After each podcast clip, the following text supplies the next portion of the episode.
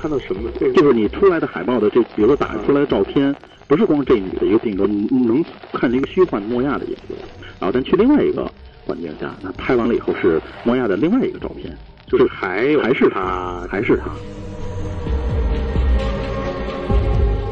呃，对从十八18大卸八块儿，对，大它卸是十八块对，儿，它是十八刀嗯分十八块，而且就是他也特别明目张胆的，嗯就把这个十八块的尸尸体就放在这个山洞里边。就他把这被单子一掀，哇，看到了一个，就是 我估计这一幕可能让他一辈子 一辈子都忘不掉这么一幕，就是一个没有脸皮的女性尸体。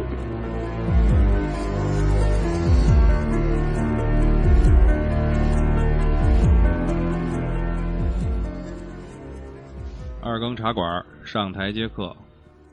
呃，这里是二更茶馆的新一期的节目。今天呢，我们聊一个全新的话题，叫做“凶案调查员”。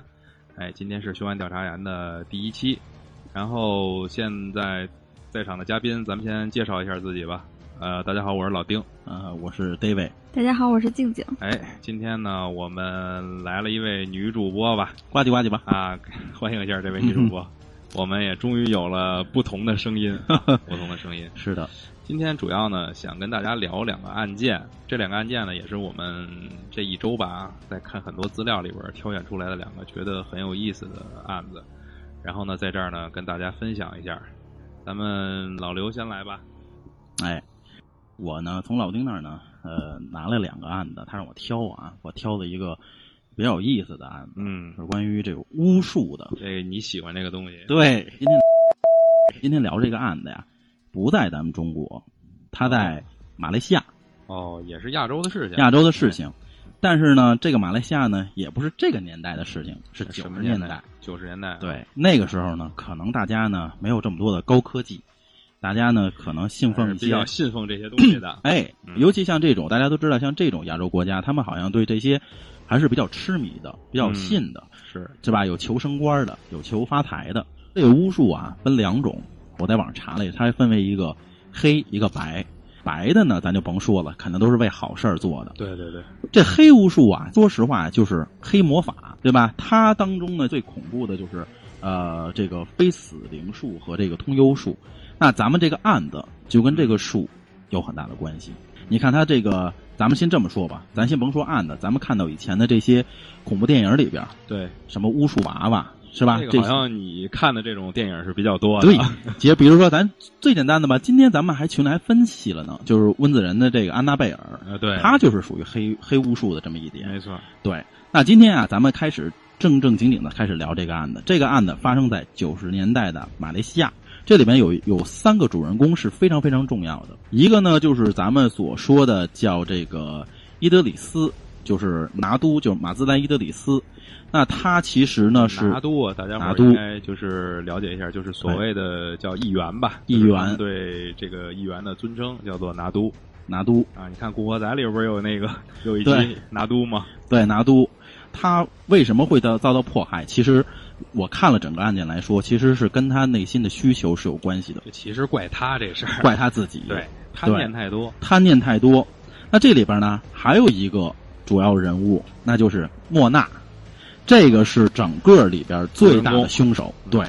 公对，其实要说到莫娜吧，其实我刚才看了一下他的这个整个履历，一下他的履历，其实他并不缺钱，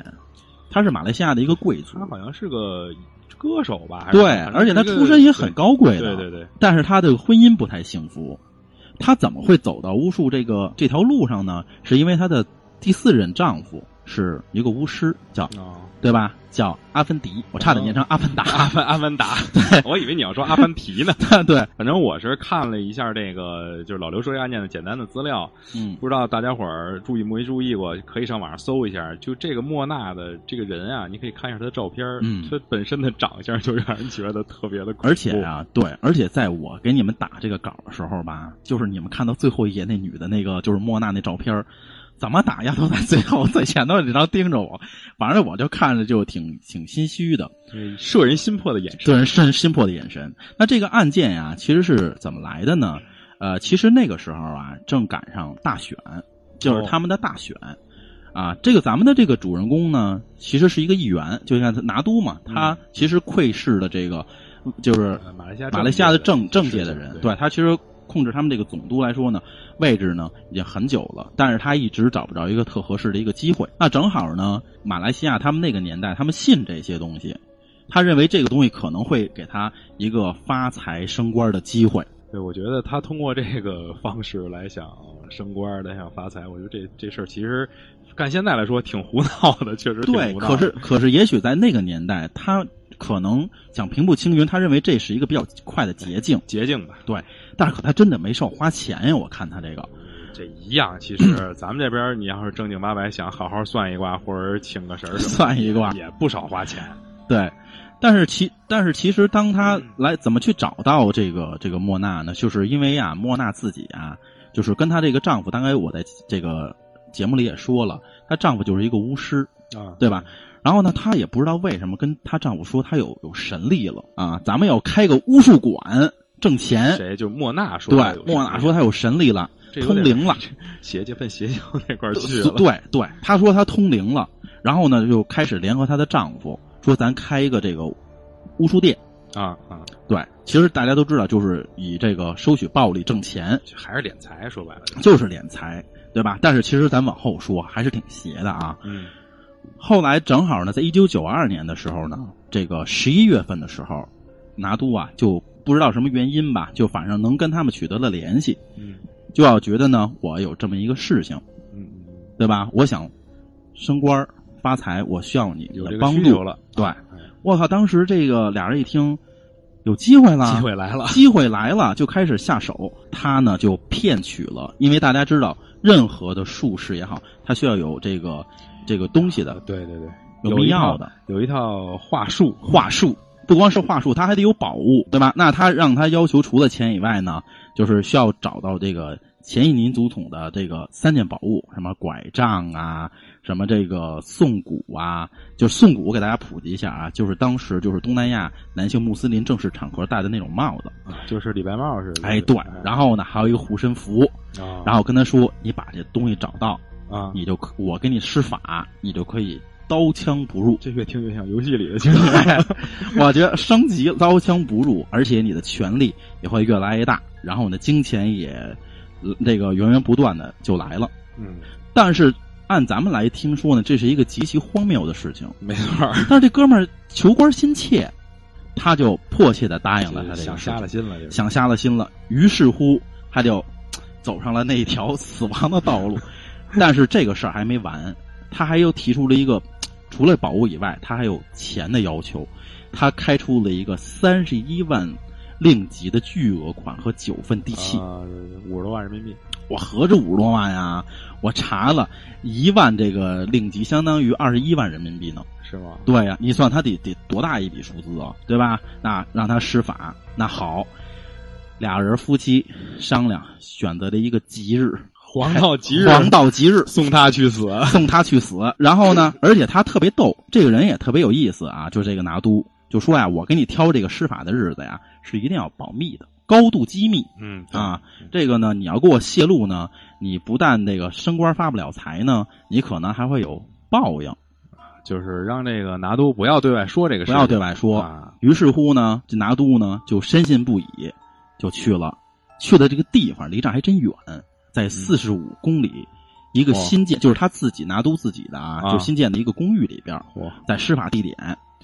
这个这个莫纳就说呢，荒我郊野岭，荒郊野岭，说我这块儿啊，呃，为了这个法术，因为大家知道，任何的巫术或者宗教形式，它都是有一个仪式的，嗯对吧？你得给我挖一洞，啊，得挖一洞，这个洞啊还不能见光不，是这有讲有有讲究吗？咱不懂啊，咱这可能就是巫术人家需要的这个形式啊，啊，摸挖一洞，然后我呢把你呢这个，你需要沐浴，然后呢你躺在这个这个一个冰板上啊，啊，净身嘛，咱们都讲净身，这哥们儿特别信，嘎巴嘎巴赶紧就洗完了嗯啊，洗完了呢，他还怕他这媳妇儿耽误这个事儿，嗯，在去之前还跟他媳妇儿说了，啊，说哎呀、你要是今天晚上我没回来，嗯你不用着急联系我。啊嗯可能明后天我就回来了，他就他就去了。进去以后呢，这哥们儿还那儿躺着呢，还美呢，以为这，然后这莫娜说：“你闭眼啊，准备入境。”这个钱就会哇啦哇啦的往下掉，砸在你这块儿，你就是有钱了。啊，但是其实砸向的并不是钱，是斧子。 是一是是一把斧子，对，斧子一共加上他的助手，加上莫娜，加上她的这个她的丈夫，一共是什么呀？一共是呃捅了他，包括砍，一共是十八个伤处，呃，被圈踢了，等于是圈儿踢了啊！没说那节目啊，不用害怕，就是圈儿踢了，而且还碎尸了。啊，碎成都是碎成大呃，碎成都不18是段大卸八块儿了，对，大他卸是十八块儿，对，他是十八刀嗯分十八块儿。就是对于他们黑巫术来说，这它有一个讲究这帮人，太他妈狠了，我操！但是你知道，就是他们认为是这样的，就黑巫术它有一个讲，就是你杀掉一个人，你的法术就升级了，，对，怨气嗯积攒在就身积上了，对，就积攒在身上了。那这个时候呢，莫娜就特别信但这是个，哎我觉得，你说他当时杀人的时候，就是说他砍了一个人十八刀啊，就是就是等于砍成十八段儿，你想对是一什么概念？那个人砍成十八段儿，当时心里就没有恐惧嘛？你说我觉得他已经就是非人类忘了记那个恐惧时了候已经对我就觉得是一一心向向向向道，呃不是道，是一心 向巫向术向走对了，向向着邪自己的更高境界了。 对，最高境界，最高境界去走了。然后这个时候呢，这个哥们儿相当于就就挂掉了，而且就他也特别明目张胆的，嗯就把这个十八块的尸尸体就放在这个山洞里边。然后走了以后呢，把他的地契、嗯把这些钱全全糊了走了以后呢，就逃离了这个地方。嗯，然后他们把他那辆车卖掉，就是拿督开的那辆我宝马觉得车这。也挺胡闹的。卖他们掉后来这个处理顺尼的方法完全跟巫术没什么关系了， 对，销赃了该是。 销赃。但是呢，其实我觉得就是有一句话，就是“聪明反倒聪明误”吧。嗯，就是因为他卖车的这一点 哎泄露了信息了。卖车被发现了。对嗯，因为什么呢？因为都隔了两三天了，嗯，都已经快到大选的日子了。嗯因为你想啊，都知道他有野心，是拿督没了。拿督美找不着了，而且各政界也着急，因为他是一个特别重要的一个一开参议始员还以为是同僚暗杀呢。对对，最后呢就是要立案了，因为确实找嗯不到了。那立案要 找了很多的证据，兜了一大圈儿，但是都没有找到。直到有一个人举报说，我从那个谁谁谁手里买了一辆这个跟他车拿督车牌一样的宝马啊车，把这个车卖了，哎，把这车卖了。你说这是不是也傻、啊这这这觉得有点缺心眼儿。 对吧？是不是也缺心眼儿？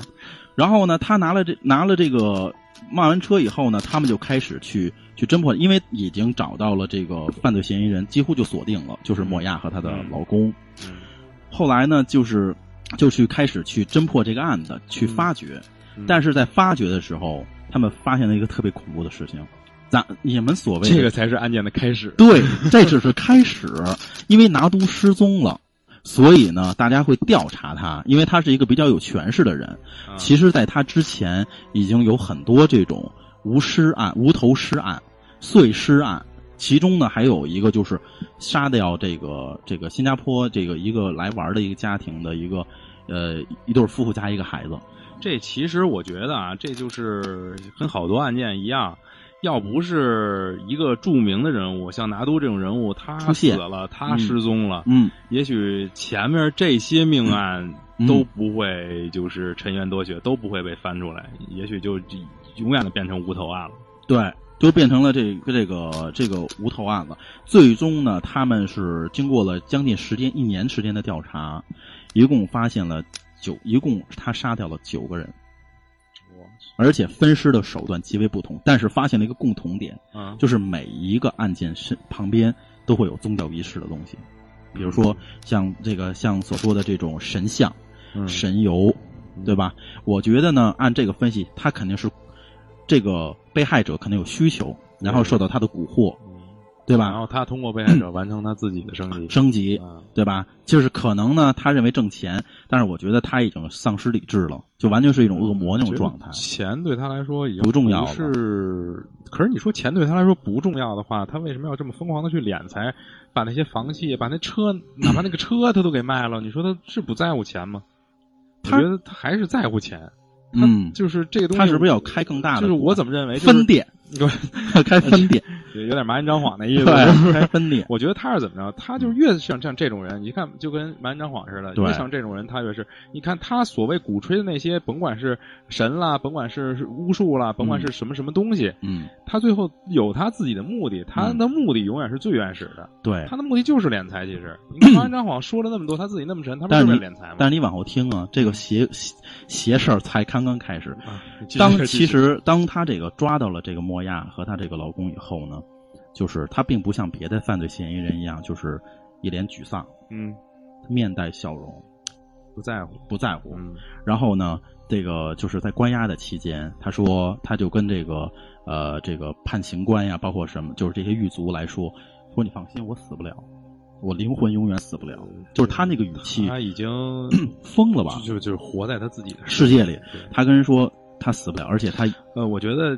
静静可能也活在自己的世界里了 对静静已 经听可得能都听愣了，对半天 都张着嘴把麦克风搁那儿都不知道说话了。然后我就当时，其实这个后边的还出现了一些所谓的意灵的一些事情。嗯当他在就是有一这这里边有一个细节，我看这个案件里边有一个细节，就是他在关的过程当中，有一个看着两 看着他的两个狱卒，嗯发现这姐们儿不睡觉，她呢嗯半睁半闭着呃 对，你他知道不是吗不睡觉，啊，他那个是有的人睡觉就是那样。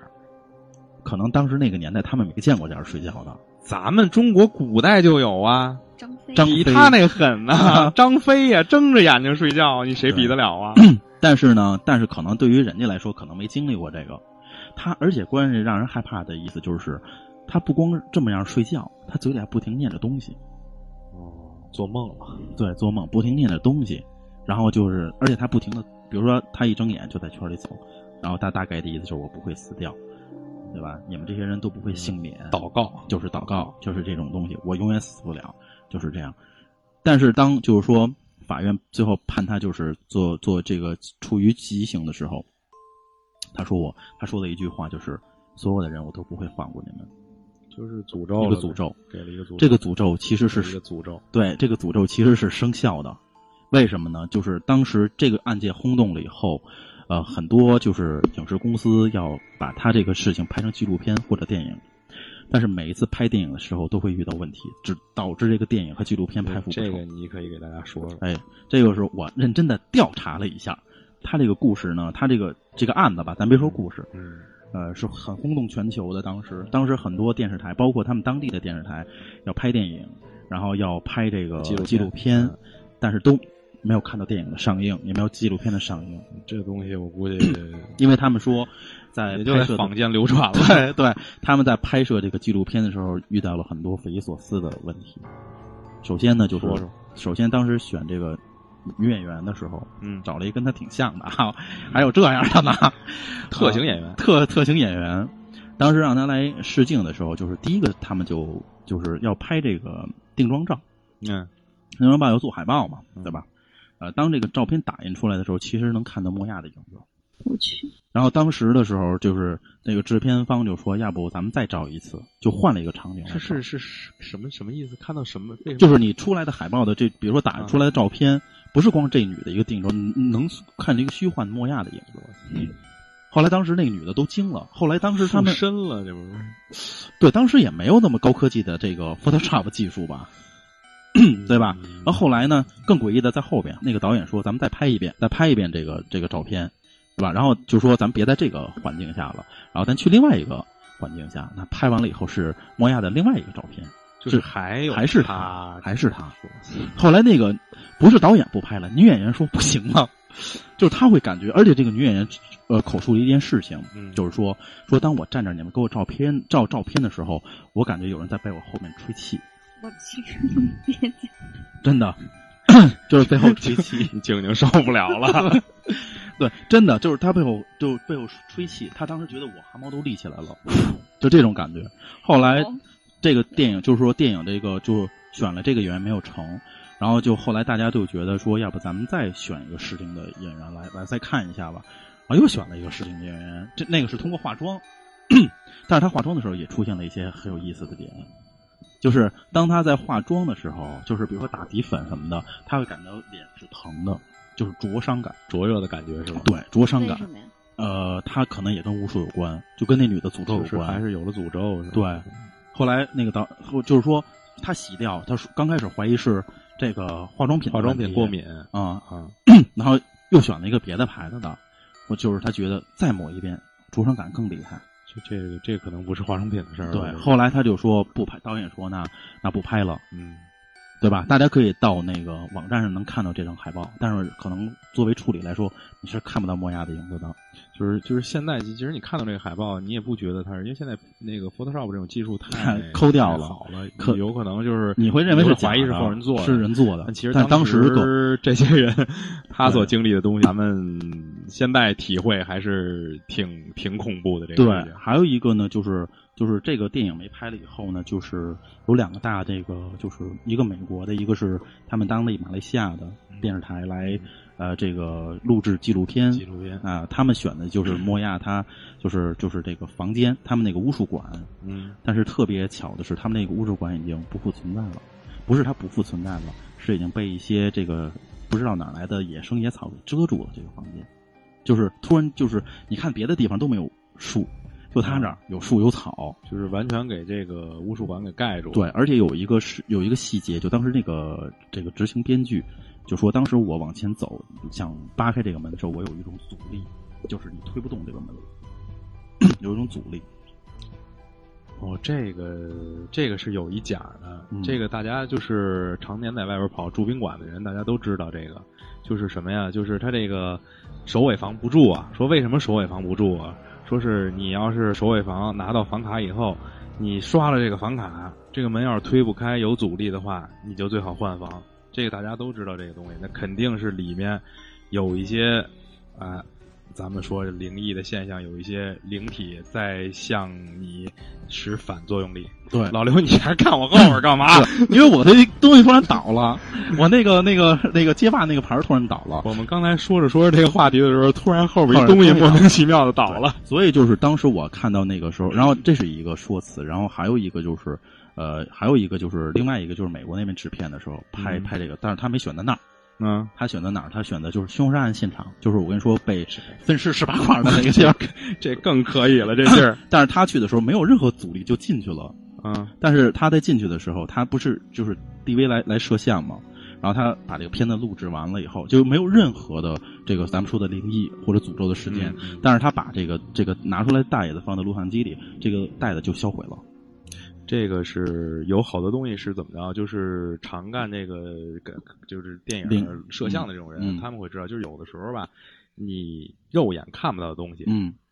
照相器材，我突然间因为摄像器材对可以是能记录看得下到来的。后来他就说烧掉了，然后在在烧掉之前，他放进去的时候就听见那、呃、就这种声音，啊，就是就不像那种那个正常的就是有一种干预来把它 对，弄，就就是有一个磁场来干毁预掉它，嗯，而且还有他们说，他们说能听见莫亚的声音笑声。 然后，然后听完这个以后，我当时我其实我看这个案子，我挺恨你的，真的，我的后背都发凉。你说让我选一巫术案子，呃老刘一个 人我一人晚夜 上里在家 里，老丁问我你干嘛？我说我研究案子都几点了，我还研究。但是确实这个是一个真实的一个一个事对情。对对。然后是其实是还有更后面就是就是他最终就是为什么大家所有都阻阻止的话呢？就是 就是所有的这个他带就是呃，因为他是巫术，他找了好多这个呃通灵人嗯，想去破这个事情，是说就是就没人就是想通灵去人想去破看一个莫究，亚的这个诅咒 对他们当时觉得这真是个诅咒了。嗯，对吧？连当时的马来西亚政府都都去干预了，就找了一个就是所谓当时在他们那个国家就比较有名的通灵人去嗯破这个事儿，，就是想把这个事儿化掉然后嗯呃选择了两个地方，然后一个就是呃监狱，就关莫亚的人，然后一个就是他，我跟你说有树藤的那个家里边，嗯，然后当时先去的监狱，然后监狱的时候就是那个通灵人说就是，呃，这个地方最好就不要再开了，就是你们这些人就不要再上班了，否则你们应该在一年两年之内都应该会死掉，因为他这个里边的诅咒是很大的。他说我解不开，对吧？因为他会受到干预。那第二个事情是特别灵异的事情，就是当这个就是这个灵人走到这个 他们家门口的时候，对吧？他出鼻血，就是有很大的压抑，就是突鼻，他觉得头疼。然后他就鼻血就自然的就往下流，嗯就是那我我能脑颅压理解就是增加就就是那种那种那种状态意念呀，对，就是那个莫亚那种意念已经控制了他的大脑 了，对不断给他大脑里边的这些呃脑组织或者什么施压，对，然后呢磁场太强大，磁场太强所以导致他然后他出鼻血了。血。后来这些事儿就打了一报告，说这个案呢就这样吧，就别再调查，死这个人已经死了就死了，嗯，对吧？就咱就不要再再调查了。但是说实话，就这些事情，我到最后有一个其实特别大的感触。首先呢，呃，作为这位提督的死呢，我深表遗憾。 拿督 对拿督 死呢，提督那拿督其实沈美，其实咱说实话呢，也是他自己作的，对吧？自己作的。这不 no 作 no die 嘛 no do 对 no 不 die 对。但是有一点是证明了，就是这种巫术是存在的。对，因为这个巫术真的是很强大。是怎么说呢？人为财死，鸟为食亡吧。对就是你人没那么大的贪念，也不会招来这种横祸，对，对吧？它这个横祸真的是挺狠的。到现在来说呢，就是呃，这个地方呢，就是以现在就是说就是属于呃这两个地方在马来西亚现在属于国家的一个禁地了，就是就不比较让去灵，就是属于像咱们哎中国那种灵异、灵异的灵异的什么什么对封门村呀、什么这种地儿就似是这的，种哎就是不让去了，不让大家不让去游了嗯客，包括就是说也没有人愿意在这边再去去住，恨不得就是他周围的一些跟他近的邻居在公里以外的都搬走了，因为他那个邪气是是很重的。呃，在最后的时候，就是那个制片人说了这么一句话，就说当我们走到制片厂的时候，我们除了听听见莫亚的笑声以外，我们每个人都仿佛听见说你们都会死，就是这种这种感觉。就是他就是其实有可能是幻听，已但经只能说是这是这是怎么着？这从灵异现象来说，就是已经是这种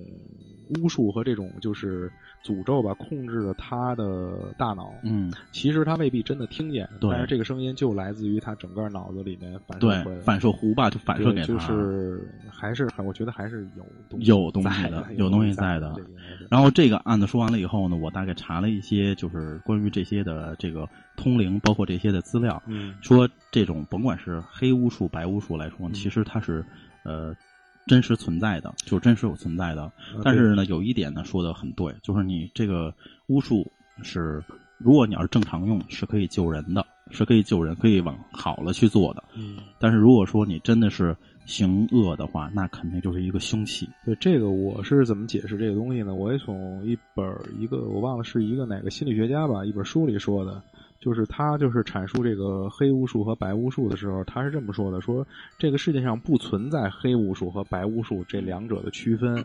嗯而区分这两者的东西只存在于人的心理的变化。嗯，如果你的心理邪念太重的话，那你运用这种技术的时候，就会呈现出黑巫术的状态。嗯如果你的心理是让是向善的，是想帮助他人的话，那你就会变成白巫术的状态。只是对这么去理解这，这还是一个人的心理的变化去理解的。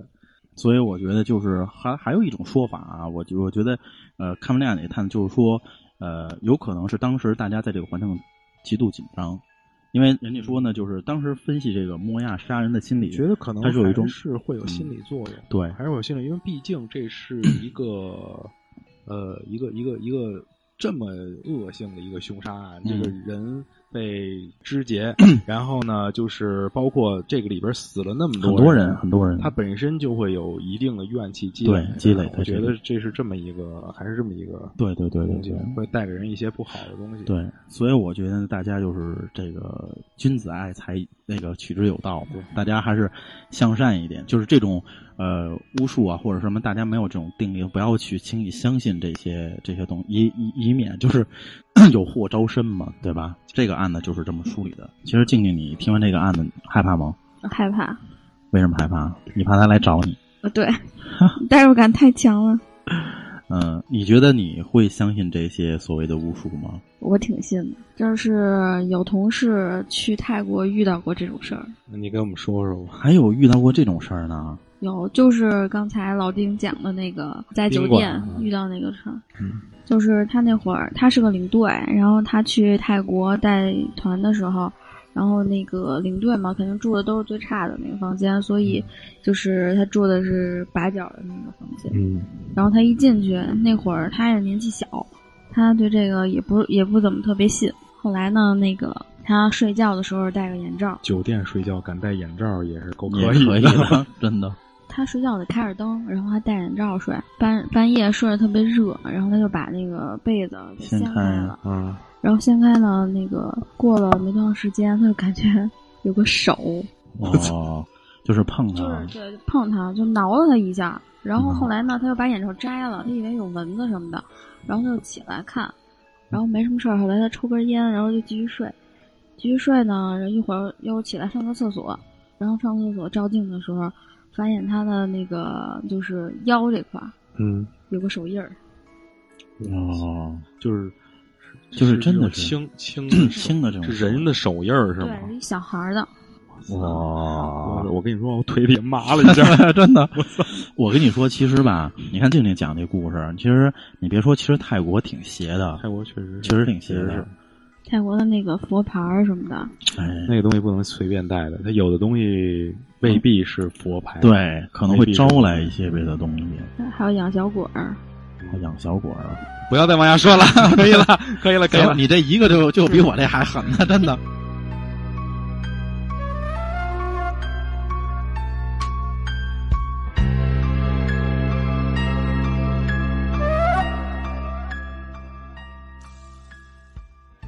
我们今天呢要聊两个案子，还有一个案子呢，就由老丁来说。这个好像就发生在国内了，哎，对对吧，这个案件呢发生在香港，我给大家说一下吧。一九七四年的八月十五号，啊、夜里一点，这正是阴气最重的时候啊对，夜里一点。然后呢，在旺角道五十八号有这么一个国际大厦，国际大厦里边儿，你看它这个几个地方啊，国际大厦十三层，哎，还是一个特别、嗯特别忌讳诅咒的忌讳的字数字，国际大厦十三层有一个叫长城公寓的地方，这个长城公寓说白了是什么地儿呢？就是所谓现代的什么时钟酒店呀，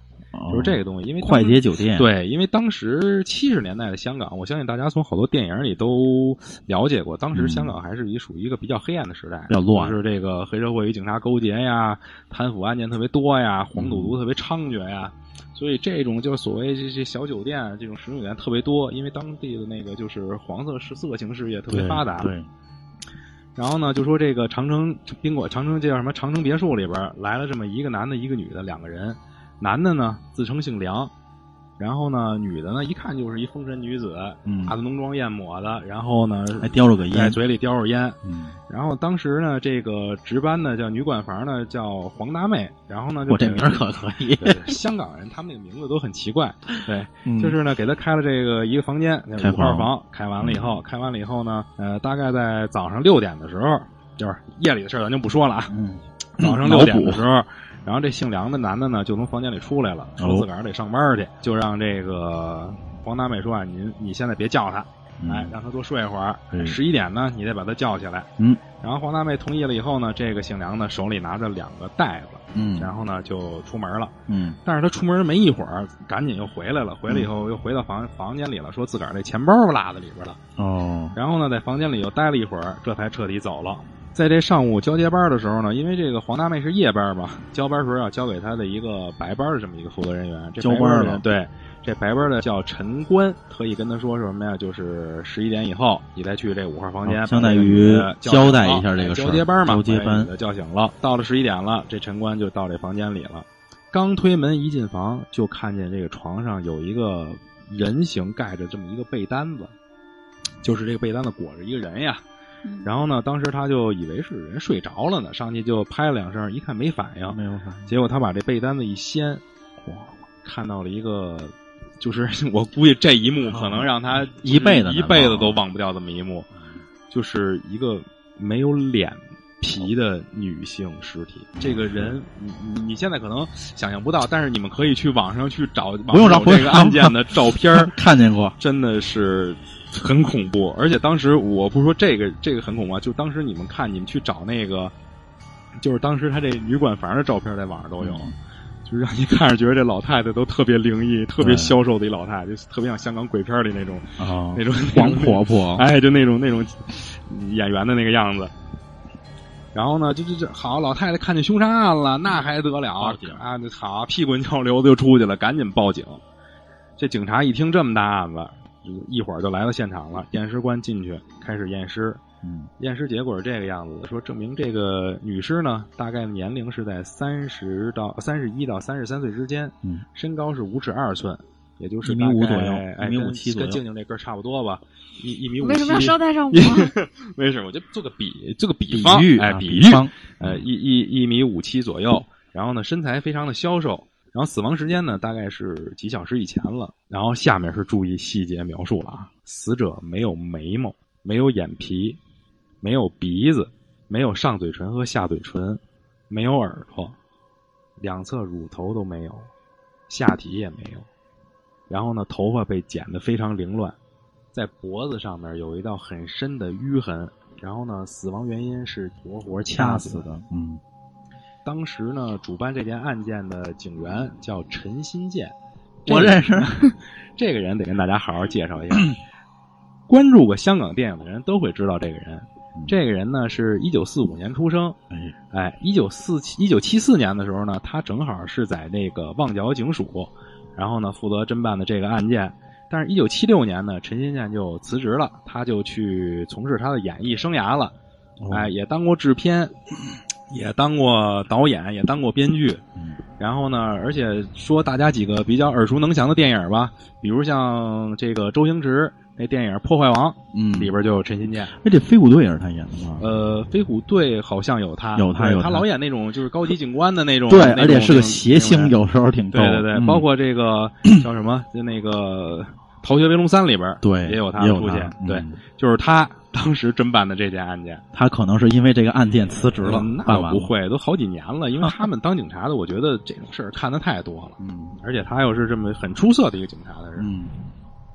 然后呢，就是后来就是说接受这个采访的时候，他就是说了一下他当时进到屋里第一眼看到这个情景，他说他看到了一个白色的床单儿，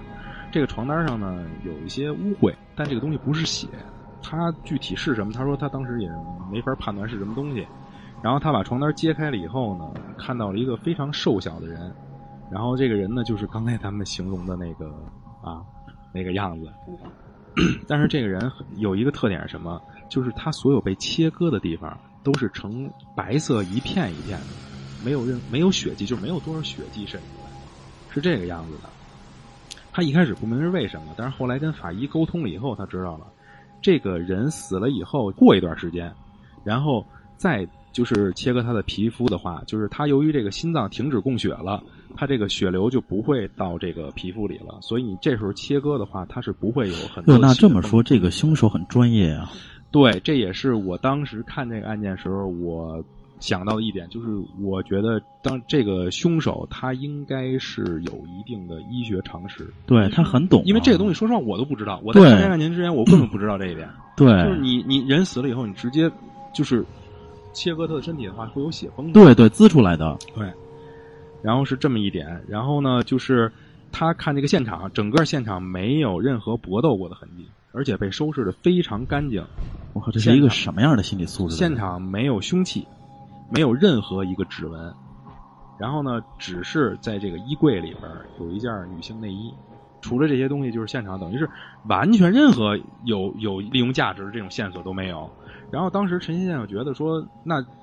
尸体尸体缺少了这这么多部，缺少了这么多器官，缺少了这么多去哪儿皮肤组织了？这这些东西到底在哪儿？啊他当时第一想的是说，凶手肯定会把他顺着下水道冲下去，这是最快捷的一种方式，把对他冲走。 结果他就叫来了这个下水道下水道这种维修工人工嘛维修工，然后去检查他这个马桶。结果检查完马桶以后，发现马桶里什么都没有，这个、哇这些这些尸块根本就没什么都不在马桶里，在，嗯等于是这个凶手是非常非常镇定的实行了这个案件，然后又非常非常冷静的把所有的痕迹清理干净，然后淡然离去的。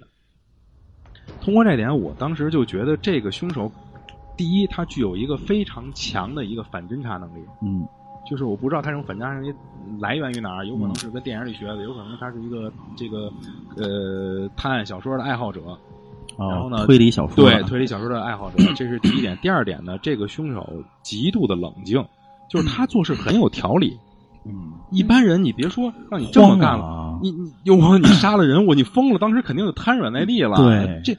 这是等于是你你去结束了一个人的生命，你想想这对你来说，这个冲击很大这啊。个这个凶杀案，我也之前跟一些人，就是就是警察了解过这个东西。嗯这个凶杀案，杀完人以后，他心理上那种负担，他好多很重凶手根本承受不了，他自己有时候自己就崩溃了，根崩本就。溃。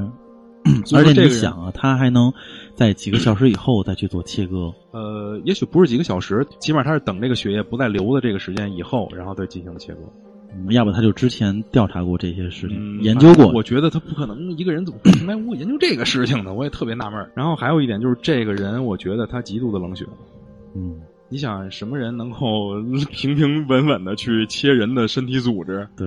我这不是一块牛排，这是个人，对活生生的人是对人躺在你面前。，对，这咱接着刚才这个案件， 具体这个案情往下说。警察呢，就是马上把这个所有的这个当班人员都叫回来了，包括这个前一天值班黄大的这个妹黄大妹，嗯哎，她也回来了。然后呢，通过这黄大妹呢，她知道了一些这个凶手的特征，包括呢，这个凶手姓梁，哎哦哎，身材特征。然后呢，警方通过这身材特征呢，画了一幅像。哦然后呢，在第二天呢，就把这个画像呢整个公布出去了，然后进行全程的通缉。但是其实那个年代，就是画像通缉这种东西，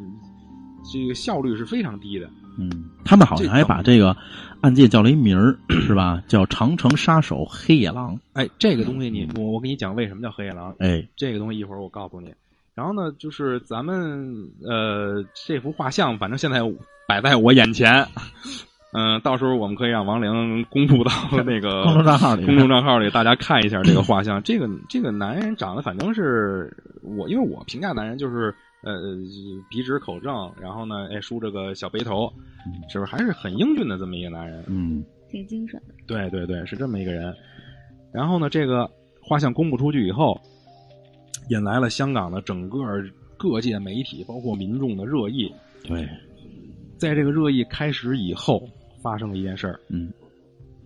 香港的快报接到了一封匿名信，哎呦，对方称自己是谁呀、啊长城杀手黑野狼是这么来的，他自己啊称为自己是长城杀手给自己一个代黑野狼号对嗯。然后呢，在信中呢，就是直接攻击了警方，说警方特别无能，嗯他留在现场那么多线索，说警方都破不了案，嗯也抓不住他。然后呢，在这信里边还有一些反正挑衅的语言吧，嗯，这个把陈咱们的这陈新建警官真是激怒了，就气炸了都 快。然后呢，但是他也没无能为力，他没有什么太好的办法，因为这个真是留的线索太少了，嗯他只能说加派加派人手对，进行地毯式搜索对，去找这个人，真是嗯就跟大海捞针一样。嗯，然后八月十七号，这个旺角警署接到了这更进一步了啊，嗯接到了黑野狼直接打来的电话，啊，有点挑战了啊，就是挑战挑战嘛，挺直啊大接的接到了这个电话。这电话这电话怎么说呢？说你去那个房间的空调，哎，去那儿看看去。然后那里有那儿有十二件你们想要的东西。就说是完你了的器哇，官十二点说完了，，这个电话就挂掉了。我天，说到这儿的时候啊， 我想起了一另外一个案件。哎，哎，这是在一九四几年，美国发生了一个历史上非常著名的案件，叫什么呀？叫黑色色大丽丽花就是伊丽莎白·肖特对在美国加州的一个案件，对，跟这个案件很像。 那个案件也是这个凶手残忍的杀害了这名女演员，然后是呢的弃尸到那个花园里，对，然后呢向警方不断的挑衅。嗯，我觉得这个东西，呃，怎么说呢？就是说我一开始好多人都说啊，就是你看评论里说说这个黑野狼事件，这个案件是模仿在模仿大丽花那个大丽花事件，嗯但是我不这么认为，哦，那你的观点是什么？我认为是这样。这个黑野狼事件，这个人首先他，你看他的这些做法，啊他是想，呃，极度的去展示自己，嗯他有展示欲，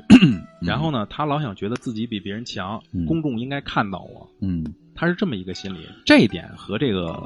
黑色大丽花案件的凶手很像。嗯，我不觉得他是模仿，嗯他是一种人格病态吧心理的共对同点，哦就是人在同样一种心境下，他们其实做的事是一样的。哎，那我插一句，你说这个 他们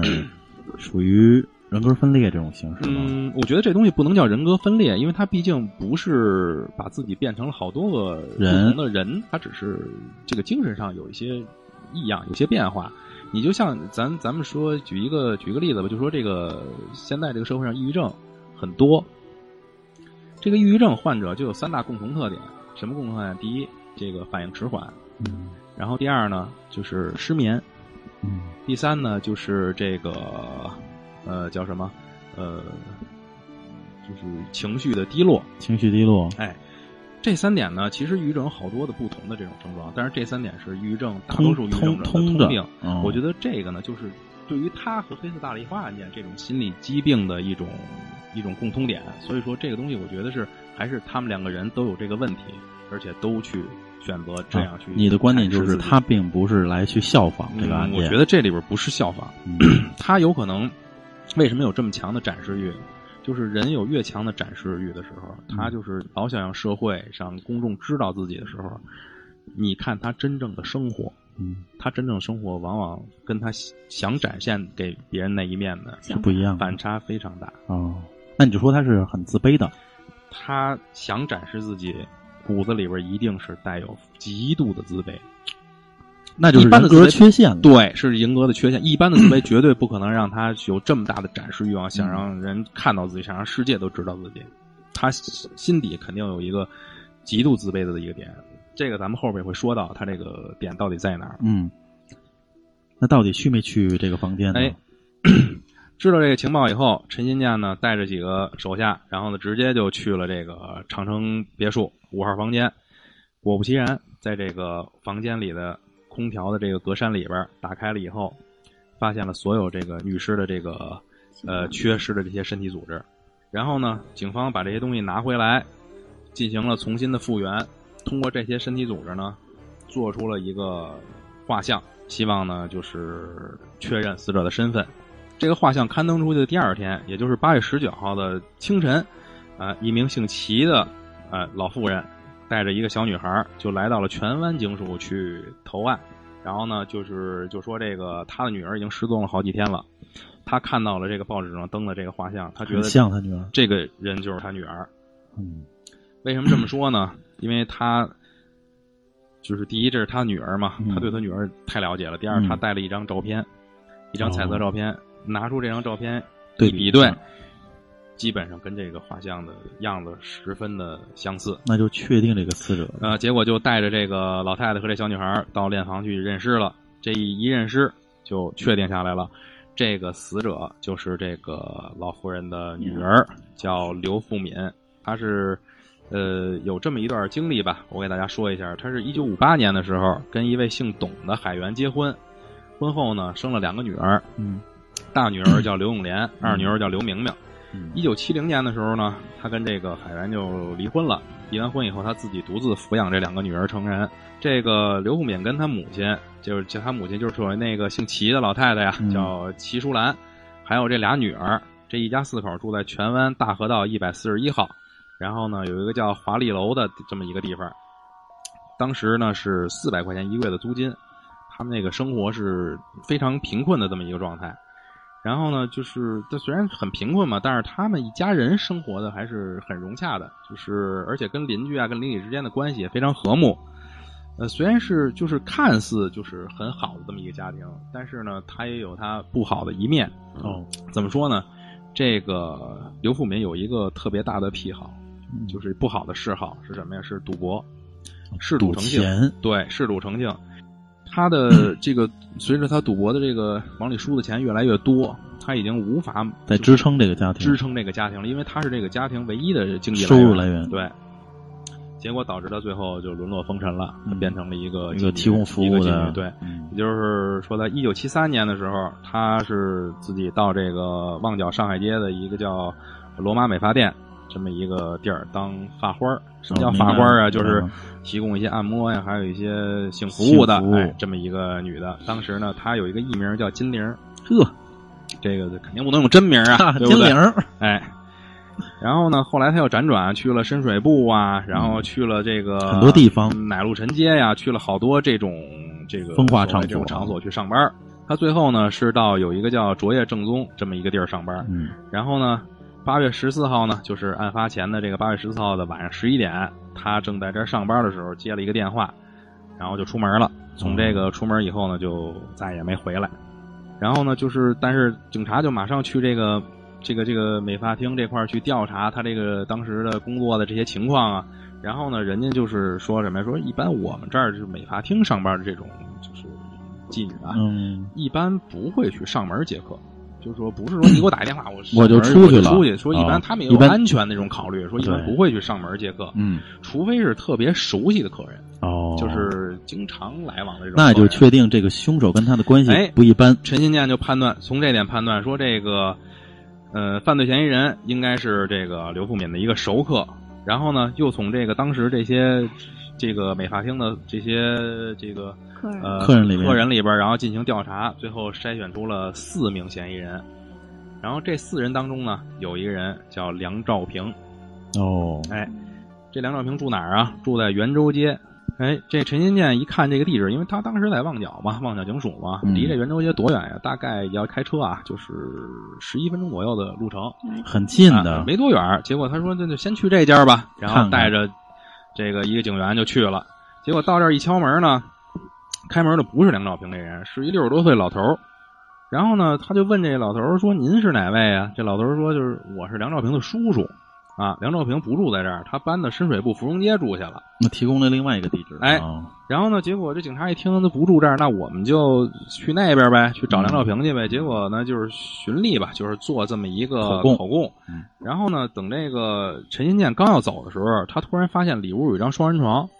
这个双人床呢摆双人床上摆着一个旅行皮箱，他就顺口问了一句说：“这个箱子是里边什么东西啊？”老头说：“我不知道，这不是我东西。”哟，陈新建一下，他是警察嘛，他这个这种职业的第一哎反应职业嘛反应非常敏感，说那这个 是不是梁兆平的？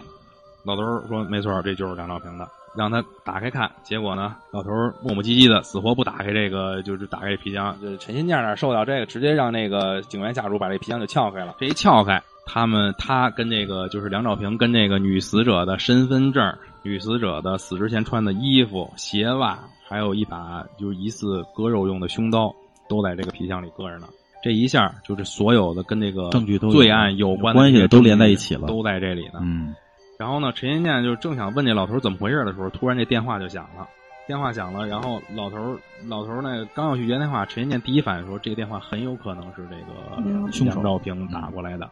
然后呢，马上就把枪掏出来了，掏出枪来直接指这老头儿的脑脑门儿，说你去接电话，不许说警察在你身边儿。嗯然后呢，问问他是谁，然后呢，如果要能把他叫出来是最好的，反正就是这么个意思吧。嗯，用了一些手段啊。，哎，结果这老头儿哆哆嗦嗦把电话拿起来了。他当然，毕竟他是亲亲人，他是亲人属嘛，，嗯，支支吾吾半天，突然就喊了一句：“快跑！说警察在这儿呢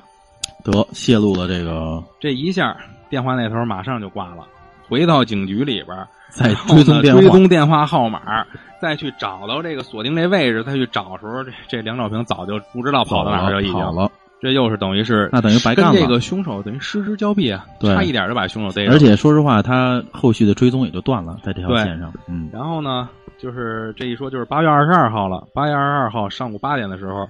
警察呢，就是这边警察在抓梁兆平，然后呢，这边呢，这刘富敏的尸体已经搁了好多天了。然后呢，该家出人殡了哎对，家人在这个红磡公众殓房，就是把这个尸体进行，把他这个尸首进行出殡了。然后呢，除了这个十几名的这个刘富敏的这个亲友之外呢，来了一堆记者。你想啊这么轰动的一个事儿，谁不想就是赶紧报道一下？这是热点新闻呀！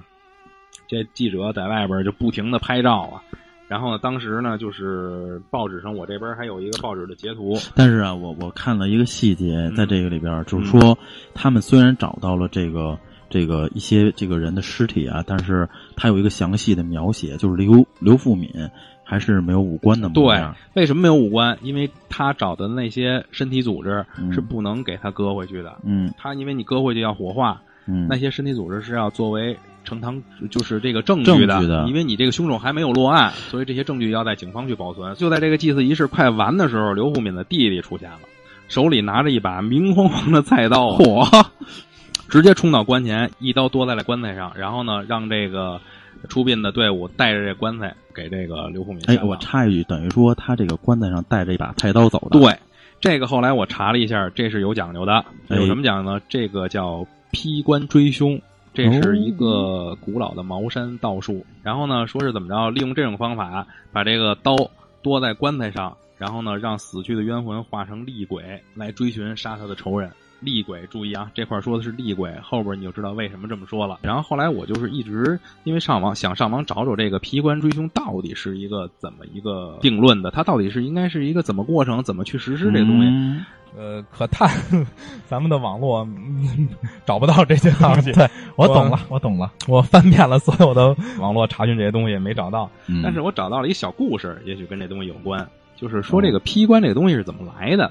这得说道教的这创始人个吧不是创始人，道教的里边的这个著名人物吧，庄子啊，庄子，庄子年轻的时候呢，就是云游四方嘛，他有一次路过了一片坟地，看到一女的呢在坟地上扇扇子，哦，然后呢，就过去问说：“你这怎么是干嘛呢？说站在坟地上扇扇子是为什么呀？”这女的说：“啊，我丈夫临死前有一个遗言，说呢，什么时候等我这这个坟上啊，所有的土都干了，你就能改嫁了。哎呦，”你想这女的多着急吧？对哎呀拿，一个扇子站在坟 上扇，就开始扇。因为这庄子听完了以后，觉得这这心心里久久不能平静啊，说这这人难道都这样吗？对对，他说：“那我也试试吧。”好哦好，哎，结果他回家 呢，看见自己的妻子田氏了，哎，然后就就心生了一个想法，说我也试这个。结果呢，他就那个假装就是暴毙，就是得一场大病，假装死了。死完了以后呢，他自己幻化出来另外一个人，是一个非常英俊的一个小伙子。叫楚王孙，他伪装成楚王孙以后呢，呃，来到了这个不庄是子他这是庄子易们家容术啊， 吧？不是是幻化，幻这是一化个道教里边一个说法叫幻化，哦，用幻想变换出一个另外的东西。我这挺正的，哎嗯，然后呢，就来到了这个庄子他们家。然后呢，一看这个这个他这庄子的妻子田氏正在就是趴在那个棺椁上正在哭呢哭呢，哎，自个儿老公死了嘛，心里嗯非常伤心。哎，结果呢，他就来了。来了以后呢，说是本来是想拜见庄子的，结果庄子死了，那我也跟这儿就是帮帮您忙呗。结果帮了几天忙以后呢，田氏觉得这小伙子不错，哦，就有点儿动心了，呃，心猿意马了。那最后呢，决定和这楚王孙要结成夫妻。就在他跟楚王孙结成夫妻这洞房之夜呢，然后呢，这个楚王孙就跟田氏说了，说我得了一种绝症，说这绝症啊，怎么治都治不好，我必须得吃死人的脑子，我才能好。田氏一听，死人，咱家现成儿的 呀，哎，经过了激烈的思想斗争吧，反正就是哎，拿了一拿了一把刀，就奔这儿奔这去个了灵堂来了，到这儿一刀，啪，把这个棺材棺材就劈开了，结果一劈开。这个装死的庄子就急了，腾楞就从里边坐起来了，说：“没想到啊，你要真是这这是样我的结发妻子哦， 啊，这么快就变心了。”哎所以这个典故就是这么来的。结果呢，这田氏都明白怎么回事了，这田氏又羞又恼啊，自杀了。自杀了以后，庄子从此就等于是看破红尘了吧，所以他就出哎家哦啊，有了这个哎就是反正皮官是有这么一故事。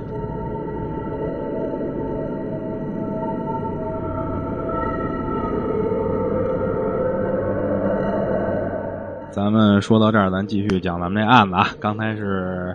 呃，差了一个头儿，给大家说了一下这个道术的事儿。这个案件从这 从他这个批官这一刻开始，就要走开始向了另外一条转道变了，哦哎，进入到一个比较灵异的过程 了。八月二十三号的晚上，也就是这个刘富敏出殡后的第二天，有一个女警察在深水埗巡逻。当她走到这个基隆街一百三十一号的后巷的时候，这女警察突然发现前面地上趴着一个男的，哎呦，这男的呢口鼻出血，不知道什么情况，好像看着是从楼上堕楼摔下来的样子。嗯，受伤呢，当时受伤非常的严重，而且嘴里一直还说着什么呀，说是有鬼有鬼， 就是一直说着这个话。哦，这女警察问他怎么回事儿啊？这男的又说，有一个穿红衣服的美女的，然后呢，一直追着他到了一个楼顶上，然后一把就把他推下来了。这警察还觉得这以为是这男的脑子摔坏了呢，说我您先别说了，我赶紧给您送医院吧。于是赶赶紧叫了救护车，给这男的送到当时这个广华医院进行治疗。这医护人员和女警察就想知道他这是谁呀，得知道他谁呀，身份这人对呀、这这大黑更半夜的在这路上趴着，得看看他是谁。结果一翻他这衣服呀，掉出一张照片来。这警察捡起来这照片一看，当时就傻了，谁都认识这张照片啊！哎呦，这张照片就是刘富敏就是那女的，对，就是这个女死者。翻过来以后，照片背面写着两个字儿，就是她这个当时那个所谓的艺名儿金玲儿。你说这事儿得有多瘆得慌？这女警察呢，又去外边儿把这个男的的衣服兜儿整个翻了一遍，结果在这男的衣服兜儿里呢，又发现了一张名片儿。这名片儿上呢，写着一个名字梁兆平，这凶手就是那个凶嫌杀疑人吧？现在嫌疑不能叫对凶凶手嗯还就是那个嫌嫌疑疑人。这个嫌疑人就是这样落网的。这挺邪门的、啊，对吧？？是不是特别挺邪邪儿？门的，然后呢，在审讯过程当中呢，这个梁兆平就是反正他很顺利的就交代了供认不讳吧嗯供认不讳，很顺利的把他所有的犯案过程交代了。他是说他为什么杀这个女的呢？因为他特别喜欢这个女的，爱上了这个，哎，爱，上这女的，他向这女的求了好几次婚，想跟这女的一块儿生活。嗯，这女的呢，可能一次一次的都拒绝绝了了，而且呢，最后觉得他很烦，这女的就是不断的去变换自己工作的地方，想躲开他，就躲开他，哎，但是呢，始终也没摆脱掉。最后这一次呢，他打电话把这女的约出来了，他自己当天也喝酒了，喝多了。然后呢，结果他又提到这个要跟这女的结婚的事儿，这女的就非常烦，就跟他争吵起来了。结果他说他自己一怒之下嗯就把这女的给掐死了。还是个那这个是不是哎但是但是有有刺激的一个话呀有一个有一个疑点啊，就是当时那个陈新建就问他说说你既然人都死了，你为什么要把他这尸体弄得这么恐怖的样子呀？肢解？哎，对，不是肢解，是呃把他这个割皮吗这个这个皮都割下来，这嗯组织给割下来呀。然后梁兆平就是说急他了，就是他特别恨这个女的。他为什么特别恨这女嗯的？因为这女的在跟他争吵的时候，然后呢，就是说了他好多心里特别刺痛的点，比如说他性功能有问题，哦，这个是真的一个真，他肯定是真事儿啊，就是他性功能嗯肯定是有问题，刺痛了他。嗯，这个我想，对于一个正常男人来说，肯这定个心里是都会有很很就对是这很很悲哀的郁一个悲事情哀的也是何何况是他这种就是心里有生活很落魄，对对然后本来就自卑的人对嘛心里真的有这种问题，要然后而且很自卑的这么一人，嗯你这样去说他的话，就是难免刺激到他那个点，所以他就是说自己就想。就是把这尸体弄得特别恐怖，让所有人都害怕，看见他就害怕，再也没人敢接近他。其实他自己说是就是这么一个，这当么时一个他已想经法乱了吧？你想他都死了吗？但是这个东西有一个前后矛盾的地方，嗯，你说他是乱了，对吧？嗯嗯激情就是他激情杀人了，他对乱了，对啊，但是他怎么又做到现场那么冷静？这个我一直是特别疑惑的一件事儿，那他干什么的呀？没就是整个的所有的网上我就没找到没 这个这个叫梁兆平的人到哎，底你是说干嘛的你？说有没有一一种可能，就是人在杀人那一瞬间，然后看到这个血，或当这个一个冰冷的尸体躺下的话，这个人的肾上腺素在不停的分泌，那这个时候他就在一种那他应该更激动才对呀、他不是更冷静啊？嗯，那就是代表他有异于常人的地儿。嗯，我觉得是在其他的案件的这个，我看其他案件的过程中，有这么一类人，是有可能是这种情况啊，就是有这么一类人是看到血以后，会激发他本身的这种，就是这种恶魔的心理，嗯，野性，对这种恶魔的心理，他会马上就是变成一个非常冷血的、非常冷静的另外一个人，人格变化，对人格的这种变化，我觉得有可能是这种情况的出现。当然，也有可能，我觉得存在你说那个，他是他自己都不知道自己为什对么他不知道在那做么冷静地什去杀了一么，个对人，对对对，也许那一刻他已经不属于那人一刻了他不是他， 对，不是那 也许不是真人的类，不是他对，不是人类了。是不是他是什么法医之类的？呃，这个在网但也上奇怪，真没没有资料有公庙真没有公资料布他说之前是做什么的。对如果按是法医来说，他经济不会那么落魄的。法医肯定， 你想啊，法医医生这种都是属于在香高港收入啊香港收入比较高的人群，他怎么会呢？嗯，所以我觉得还是激发了他另外一个人格人格的可能出现性很大，就是他当时也许都不知道自己他自己是谁？这么冷酷的干了一件事对对对对对，然后就是这个案件的结案了。这个案件呢，当年是由这个这个香港的高院吧，就是委任了一个专职的这么一个审判人员，叫杨铁良， 来进行这个案件的审讯。这杨铁良是谁呢？当时就是呃香港的就是首席大法官，而且呢，就是在九六年还参加过就是这个特区的特首的这个这个选举，就是很怎么说呢，是一个很有地位的人嗯很有地位的这么一人，而且就可见这 个案件里边儿，然后当时这个香港社会对这个案件有多么重视，嗯，对吧？然后呢，但是这个案件呢，最后又走向了特别特别让人不可思议的一个方向，有哎，就是这个这个犯罪凶手啊，这个杀人的凶手，在这个法庭上，他是完全否认了这个谋杀，他否认他不是他有不承认翻供了吗？对他不承认自己谋杀了人，而且呢，他就是这个辩方还为他提供了就是两份这种精神报告，就是提供给当的这个法庭。警方哎，嗯其中呢有一个专家呢，就是这个精神报告怎么写呢？是指出就是被告虽然没有神经病，但他呢是在这个犯罪的过程当中饮用了大量的酒精，然后呢而且和服食了一些药物，导致他精神失常就是不是导致他就是也不是精神上，就是不能控制自己的行为能力，完全控制自己的行为能力失去理了智哎。所以呢，才令他就是失去理智去杀了这个人。其实我觉得这个说法按现在来说，其实挺莫名其妙的。当时，但是当时呢，就是那就相当于就是误杀了，不是他最后过失杀人了，变成他最后还真的就是按这个去判的，最后是。这是这个陪审团五比二裁定梁兆平怎么样？梁兆平是谋杀罪名不成立，误杀罪名成立，判入狱十年。哦，那我觉得这个案子真的是值得推敲的。对，就是好多的疑点，我觉得就是就这种案件这么一个过程，你咱们捋下来啊，这怎么会最后是一个误杀呢？ 对，而且你想，如果是误杀，他也就可能杀人，那他又极度冷静的把人的这个这个面部的这些东西，包括器官割下来，对那这就已经他是有他目是的性有的这种很完整的犯罪逻辑的，包括对他最后怎么去处理掉这个尸体，这个处理处理的那个尸块啊，对然后怎么去这个清理现场啊。然后怎么去？而且包括他出门的时候，跟那个就是女管房说：“你现在不要去打扰他，你对十一点以后再去叫他。”我觉得他是有一套很完整的这么一个逻辑的，所对以我就最后这个案件，反正也是当一个疑点，嗯到时候可以但是再如如如果大家讨论一下吧，对，但是如果说判如果按照这个来判的话，其实这个里边的疑点真的是挺多的，对而且它这个案件有并很不多疑符点合这个作案的逻，它这个最终的判审判来说，并不符合这个案件的逻辑。是的，这个我觉得可以这么定，如果按现在的按现在来说，这应该是一个凶杀案，呃，是凶杀案，就是可以算是谋杀，可以算是谋杀案，但是我觉得里边有什么因素，嗯，就是里边有这个，咱们现在在网上看到的这个东西，未必是当时最真实的。